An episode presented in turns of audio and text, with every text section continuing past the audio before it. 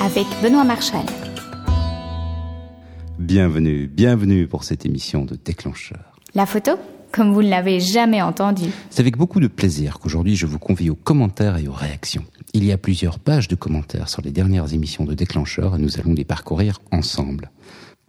Mais tout d'abord, je vous annonce deux nouveautés. La première, c'est que nous avons maintenant une application Déclencheur pour iPhone. Précipitez-vous sur l'iTunes Store et téléchargez l'application Déclencheur, elle est gratuite. Elle fonctionne comme un abonnement, c'est-à-dire qu'elle vous permettra de suivre l'arrivée des nouvelles émissions de Déclencheur. Elle vous permettra également de suivre Déclencheur Carnet et notre groupe photo sur Flickr. Ensuite, je vous parle d'un projet qui nous tient à cœur et qui commence à se concrétiser. La première version de Déclencheur à lire. Depuis les premières émissions de Déclencheur, en mars 2006, il y a donc maintenant très précisément 5 ans, depuis ces premières émissions, je reçois des demandes pour un magazine à lire, une version écrite, transcrite de nos émissions. La demande est devenue plus récurrente d'ailleurs depuis que nous proposons des interviews. Voici une première réponse concrète. On le distribue sous forme de livre numérique étendu, c'est-à-dire avec des éléments de multimédia. Et on le propose actuellement via deux boutiques, l'ebook donc la version d'Apple pour iPad, iPhone, iPod, mais également la boutique Kindle, ce qui le rend compatible avec tous les lecteurs du marché, les machines d'Apple, mais également les machines sous Android, BlackBerry, Mac, PC et même votre navigateur web. Fort logiquement, pour ce premier titre, on a choisi d'aborder la photographie sur l'iPhone. Il s'agit de transcriptions de différentes interviews sur déclencheur, ainsi que des notes et d'autres éléments qui fournissent le contexte. Les liens et les informations pratiques sont sur www.déclencheur.com. À titre personnel, la lecture numérique a été ma révolution en 2010. Ça fait longtemps que je m'intéresse aux liseuses, aux projets d'e-book et de magazines à lire électroniques, mais sans franchement y croire. J'ai acheté mon premier Kindle en 2009 et depuis, j'ai fait quelque chose qui était absolument impensable pour moi. J'ai jeté mes livres papier. Alors, quand je dis jeter un livre, franchement, il y a six mois, c'est quelque chose que je ne pouvais pas imaginer. Mais je crois sincèrement que quand on est, comme moi, un gros lecteur, donc je suis d'accord que c'est pas représentatif de toute la population, quand on aime lire, eh bien, ce type de produit, avec en particulier la possibilité d'acheter un livre en 60 secondes, est quelque chose d'absolument extraordinaire. C'est une révolution digne de Gutenberg et je pèse franchement les mots, je suis pas dans l'hyperbole ici.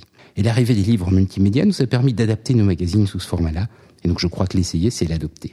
Toutes les informations pratiques sur www.déclencheur.com. On en arrive donc aux commentaires et aux réactions. Dans les dernières émissions de commentaires en octobre 2010, nous avions parlé des entrées au salon de la photo. Shadow 44 ajoute Attention, il y a des vendeurs à la sauvette qui impriment des places offertes et puis les vendent à la sortie du métro.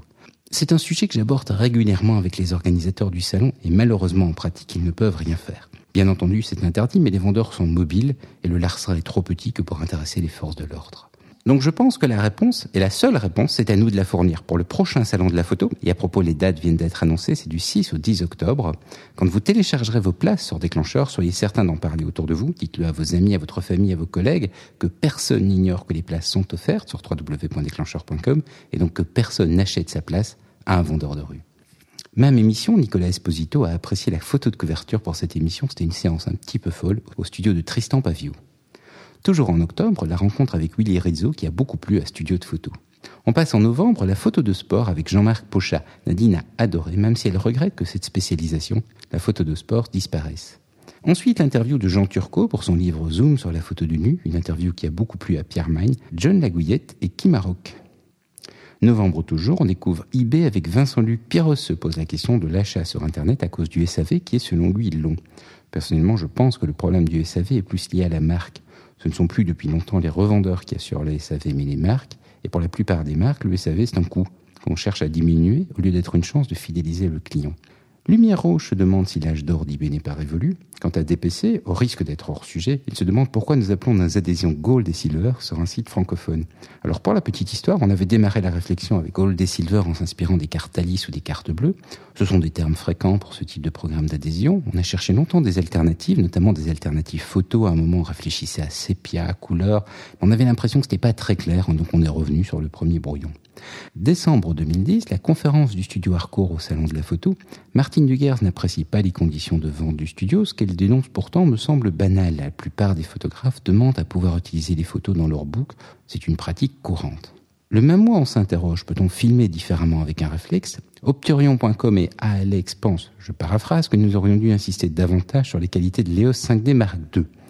Je sais qu'un boîtier, c'est aussi une histoire de cœur, mais ça ne fait pas de tort de conserver son esprit critique, parce que quel était en final le thème de l'émission? Eh bien, essentiellement qu'il fallait connaître le boîtier, en comprendre les qualités et les limites, sa situation de prise de vue, et donc chercher la meilleure adéquation entre les deux. Et Hervé avançait qu'il y avait pour le photographe seul d'autres utilisations de l'EOS 5D Mark II. Décembre toujours, on rencontre René Bouillot pour parler de compact numérique, beaucoup, et un petit peu de vidéo. Jérôme se sent moins seul, lui qui continue à conseiller des caméscopes. Kitov ne comprend pas le problème, puisque le cinéma utilise également du 35 mm. Oui, mais la pellicule est utilisée dans l'autre sens, et donc quand même pas mal plus petite, avec donc une profondeur de champ qui est quand même assez différente. Quant à Lightroom Rage, Nicolas Esposito ou Locos for DSLR, ils discutent de ces problèmes de zone de netteté. Nicolas rapporte son expérience, alors que Lightroom Rage et Locos for DSLR pensent qu'on abuse de la petite profondeur de champ, notamment, et c'est pas moi qui le dis, par manque de talent. Je crois que c'est une question qui mérite d'être posée. Fondamentalement, ce que dénonce René, c'est le fait d'apporter un outil différent dans un contexte de travail qui n'est pas adapté, avec du coup des résultats qui ne sont pas toujours à un niveau de qualité acceptable. Nicolas a raison, bien entendu, quand il dit que l'abus n'est pas une raison de condamner l'outil, certes, mais c'est aussi un indicateur qu'il faut réfléchir à l'outil par rapport à son contexte d'utilisation. Miss Valmont s'amuse d'une erreur de date. Le livre en 1980 n'était pas, et pour cause, la pratique du réflexe numérique, mais sans doute un des cours sur le réflexe, qui est devenu au fil des rééditions la pratique du réflexe numérique. Je crois que tous ces livres, il en a publié tellement, à un moment se mélange dans la tête de René. Jean-Pierre Déclencheur rencontre David Wittoren qui partage son expérience de mariage à l'iPhone, où il montre d'autres exemples en photo de studio. Nicolas Esposito, Larc, Adrien et Miss Valmont ont trouvé cette émission rafraîchissante, un retour à l'essentiel de la photo. Je crois qu'ils vont adorer notre nouvel e-book sur l'iPhone.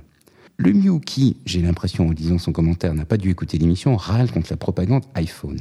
Janvier toujours, on retrouve Bruno Lévy pour son livre Zoom sur le portrait. Albert Dudonnier n'a pas apprécié le livre, au contraire de Photographie de nuit de Mathieu 33. On retrouve ensuite Nicolas Esposito qui nous présente Instagram, ce qui fait bondir Flodine. Pourquoi parler deux fois de suite de l'iPhone? Fred répond que, selon lui, on ne parle pas tellement de l'iPhone sur déclencheur. Moi, je suis plutôt d'accord avec lui. Oui, il devient tendance de dire Oh, encore l'iPhone, mais sur déclencheur, ce dont on parle, c'est du plaisir de la photo. Merci Fred, je suis content que tu l'aies remarqué. J'ajoute que, et je m'en suis expliqué dans une note sur déclencheur carnet, je crois que l'iPhone est un appareil qui, à cette étape, l'évolution du marché de la photo, mérite toute notre attention parce qu'il permet d'entrevoir la prochaine évolution de nos boîtiers. J'avais titré une note de manière un peu provoque en disant l'appareil photo est un ordinateur comme les autres. Et c'est là la tendance. L'appareil photo est aujourd'hui une espèce de périphérique informatique. Dans le sens où on fait ses photos avec, et puis ces photos poursuivent leur vie sur notre ordinateur. Mais je suis persuadé que de la même façon que nous avons le smartphone, nous aurons bientôt le Smart APN. Il y a d'ailleurs des rumeurs qui circulent de façon de plus en plus persistante sur plusieurs marques. Un Smart APN, c'est-à-dire un appareil photo connecté au réseau et sur lequel on pourra télécharger du logiciel. Donc il est vrai qu'on a eu deux émissions sur l'iPhone en janvier, c'était pour rendre compte de cette évolution, et comme elle est très rapide, bah effectivement, ça a fait deux émissions coup sur coup. Si on en parle un peu plus aujourd'hui, c'est parce que se concrétise devant nos yeux une idée qu'on suit sur Déclencheur depuis 2008, donc c'est pas non plus une idée toute neuve. Ensuite, on a retrouvé l'ami Pierre Main qui nous a fait découvrir toute l'équipe qui participe à un shoot photo et on y a retrouvé également le plaisir de travailler avec l'Idéal Studio, une émission qui a beaucoup plu à Flodine. On arrive au congrès du GNPP, la rencontre avec son nouveau président, Dominique Launay, qui nous explique la nouvelle politique d'accueil du GNPP face aux auto-entrepreneurs et aux jeunes photographes. Cela fait plaisir à Gérard Brion et Tanis, qui tenté ce geste depuis longtemps. Cela ferait également plaisir à Julien, qui avait commenté un épisode plus ancien dans le même sens. Février, on découvre la photonautique avec Thierry Seret, Gottsalt adore. Enfin, je vous convie à une exposition de photographie lenticulaire, exposition qui est visible encore cette semaine, donc je vous invite à y aller si vous l'avez raté. Cela plaît beaucoup à Renaud Jousselin. On arrive aux commentaires des émissions plus anciennes. Achour a apprécié l'émission Photo de nuit de septembre 2006. Tonquin Christian cherche la liste des erreurs du Canon 40D. Moi, je conseille plutôt un retour à SAV si un message d'erreur s'affiche. Mystère Polage trouve l'explication de la nuit américaine en mai 2009 compliquée et propose une alternative. Quant à Yann, il pense que l'essor de la photo 3D ira de pair avec les tablettes 3D. Il me reste à vous remercier de votre écoute. Pour commenter les émissions de Déclencheur, vous visiterez bien sûr www.déclencheur.com et pour être certain de ne rater aucune émission de Déclencheur, je vous invite à vous abonner. L'abonnement est complètement gratuit, il s'agit simplement de vous tenir informé de la sortie des nouvelles émissions. On supporte de nombreuses méthodes d'abonnement sur Déclencheur, y compris la nouvelle application iPhone, iTunes, RSS, donc Google Reader, NetVibes et compagnie, Twitter, Facebook et l'email. Toutes les informations pour vous abonner sont sur www.déclencheur.com. Et tant que vous serez sur le site, profitez-en pour aller découvrir le premier e-book de Déclencheur. À bientôt!